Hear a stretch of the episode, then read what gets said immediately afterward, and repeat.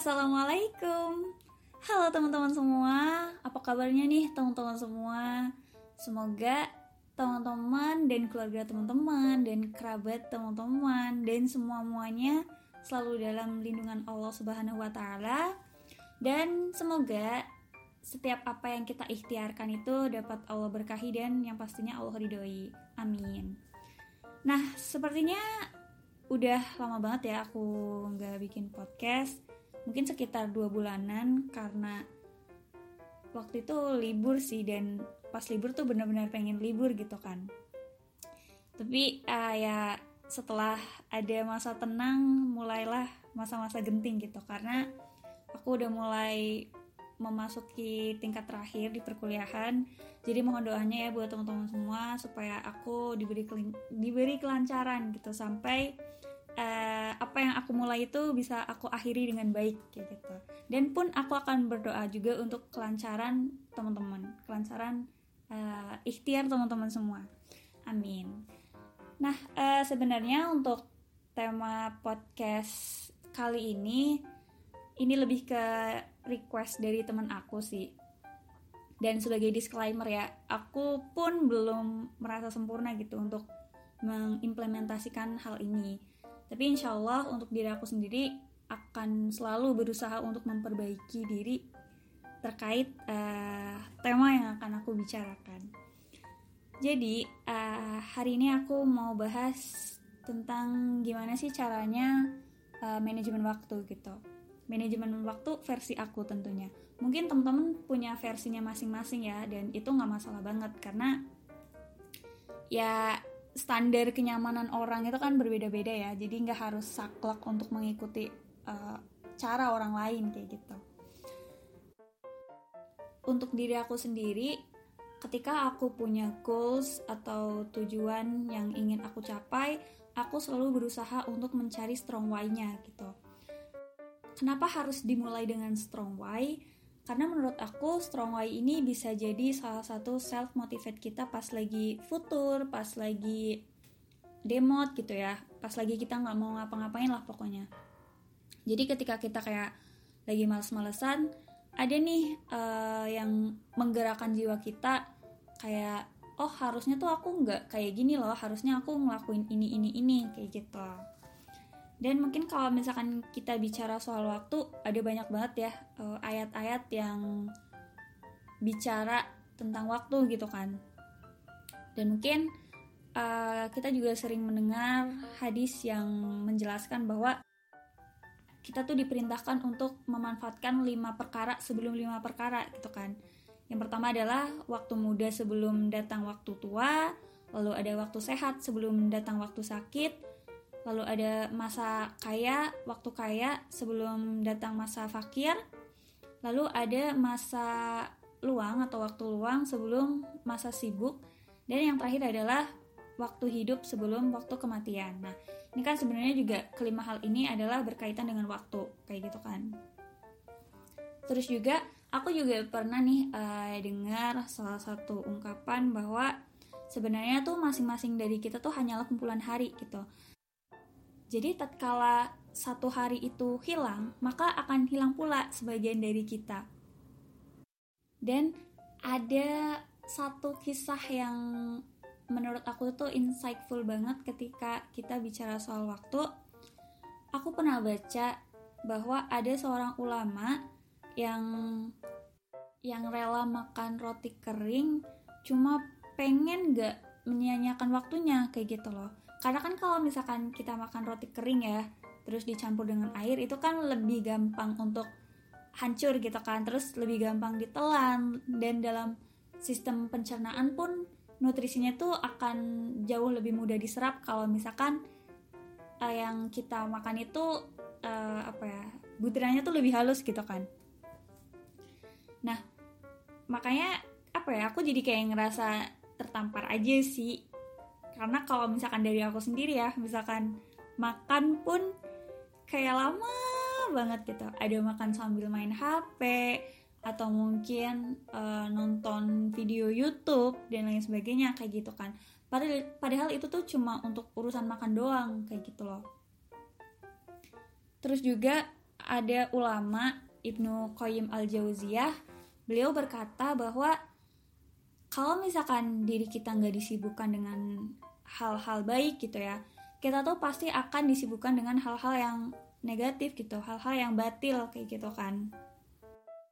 Dan pada beberapa hadis seperti hadis riwayat Tirmizi nomor 2317 atau 2317 lalu ada hadis uh, riwayat Ibnu Majah nomor 3976 yang menyampaikan bahwa di antara kebaikan Islam seseorang adalah dengan meninggalkan hal-hal yang tidak bermanfaat. Nah, itu kan kena banget ya. Kita tuh diperintahkan untuk uh, meninggalkan hal-hal yang uh, kurang bermanfaat gitu. Entah bentuknya mubah itu kan juga jatuhnya sesuatu hal yang mubah gitu ya, walaupun diperbolehkan itu kan sebenarnya juga jatuhnya jadi nggak bermanfaat gitu kan nggak memberikan kita pahala kebaikan kayak gitu. Dan ada satu hal lagi yang perlu kita garis bawahi perlu perlu kita highlight gitu ya. Bahwa di antara tanda Allah itu berpaling dari seorang hamba Allah itu akan menjadikannya sibuk dalam hal yang sia-sia sebagai tanda Allah itu menelantarkannya gitu kan gak enak banget ya.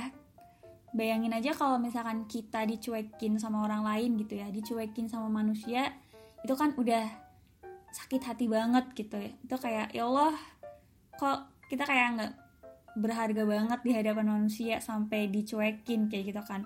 Apalagi kita dicuekin sama yang menciptakan kita gitu loh. Karena kan sebenarnya kalaupun kita kehilangan manusia gitu ya. Selama kita nggak kehilangan Allah ya kita akan aman-aman aja gitu. Tapi kalau misalkan kita udah kehilangan Allah itu kan ya gimana ya di blacklist sama Allah gitu kan. Itu sakit banget sih kalau menurut aku. Terus juga kalau misalkan kita tahu ada loh hal-hal yang jadi parameter keidealan seorang muslim yang uh, dikenal dengan muasofat gitu kan. Jadi salah satu dari 10 muasofat seorang muslim adalah harisun ala waktihi, yaitu di mana seorang muslim itu harus pandai menjaga waktunya gitu. Jadi jangan sampai nih uh, waktu luang yang kita miliki itu gak kita gunakan dengan baik gitu kan. Karena kan kita tahu ya tanggung jawab dan kewajiban kita itu banyak banget gitu banyak banget. Apalagi kalau misalkan udah uh, kaitannya dengan mengurusi umat itu kan kita diperintahkan untuk uh, mulai selesai dengan diri kita sendiri kayak gitu kan. Maka dengan tanggung jawab dan kewajiban kita yang banyak namun waktu yang kita miliki itu sedikit akan aneh banget gitu. Kalau masih ada orang yang bilang aduh gue gabut banget nih gak tau ya rasanya tuh kayak gak cocok aja gitu. Kalau misalkan seorang muslim ngomong kayak gitu gitu bisa-bisanya orang muslim ngerasa gabut gitu kan. Padahal tanggung jawabnya kan banyak banget. Kayak gitu. Terus uh, aku juga mau cerita nih. Jadi dulu tuh sejak SMA aku ada dua habit gitu ya. Mungkin juga ini jadi bagian goals aku dulu sih. Ada dua habit yang pengen banget aku bangun dan aku yakin dengan dua habit tersebut akan sangat bermanfaat gitu buat hidup aku. Jadi, dua habit tersebut adalah membaca dan journaling. Kenapa sih membaca? Karena uh, ya kita tahu banget ya kayak membaca itu adalah jendela dunia gitu. Nggak nggak adalah orang yang meragukan uh, apa ya, benefit gitu ya. Nggak ada orang yang meragukan benefit dari kebiasaan membaca kayak gitu kan. Terus juga uh, yang aku sadari ketika aku mulai uh, membangun habit ini adalah semakin kita sering membaca kita tuh akan semakin sadar kalau ternyata kita tuh banyak nggak taunya gitu loh. Misalnya nih kita lagi baca satu buku aja. Terus ada beberapa kosakata atau kalimat yang nggak kita ngerti gitu kan. Nah terus kita coba search gitu lah ya Nah itu kan jadi tanda bahwa oh ternyata aku juga perlu belajar ini untuk memahami ini kayak gitu loh. Jadi kan ilmu itu saling keterkaitannya dan uh, saling bertahap gitu kan. Makanya menurut aku membaca ini gak bisa dicukupkan dengan kita menempuh pendidikan formal gitu ya. Misalkan sekolah kuliah dan lain sebagainya kayak gitu. Tapi kita juga benar-benar uh, menjadikan membaca ini sebagai apa ya kewajiban kita mungkin ya sampai kita meninggal gitu kan. Itu kemudian kalau misalkan journaling sendiri ini lebih ke latar belakang diri aku sih karena aku tipe orang yang panikan banget. Aku tuh pernah ya kalau misalkan lagi keteteran gitu kan kalau lagi panik itu bisa yang bener-bener uh, tangannya tuh tremor gitu gemeteran. Terus biasanya uh, sampai apa sih jantung deg-degan lebih kenceng gitu kan. Dan juga biasanya sampai ngeblank gitu bener-bener yang gak tau panik attack kali ya. Itu kalau misalnya keteteran emang udah panik banget. Selain itu juga aku bukan tipe orang yang jago multitasking.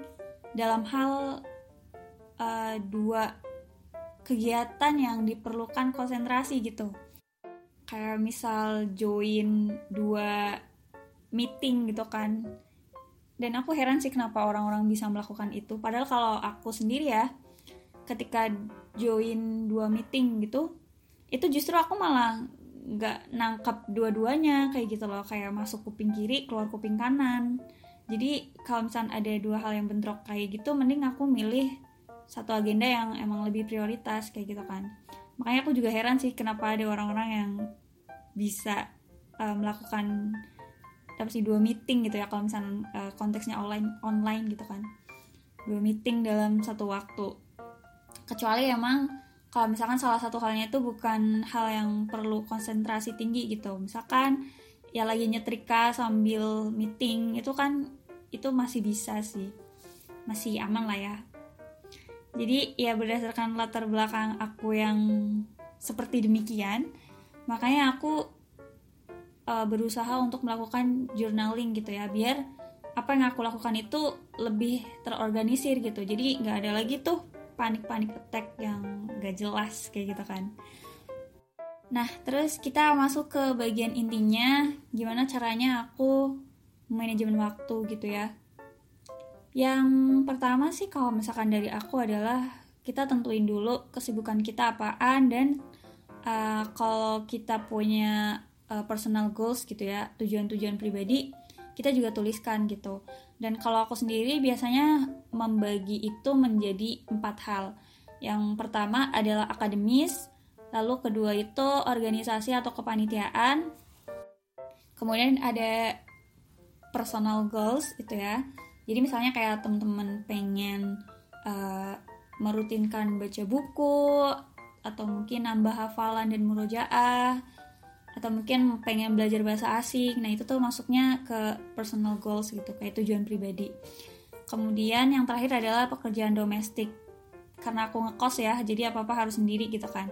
Misalnya kayak nyuci eh, belanja masak dan lain sebagainya nah kemudian kalau misalkan kita udah tahu nih eh, kesibukan dan tujuan-tujuan apa aja sih yang kita mau capai gitu ya lalu kita harus bisa nentuin prioritasnya jadi kalau misalnya aku sendiri ya dari keempat hal itu tadi, yang pertama itu uh, yang paling aku prioritaskan adalah akademis karena ini uh, tanggung jawab aku ke orang tua ya.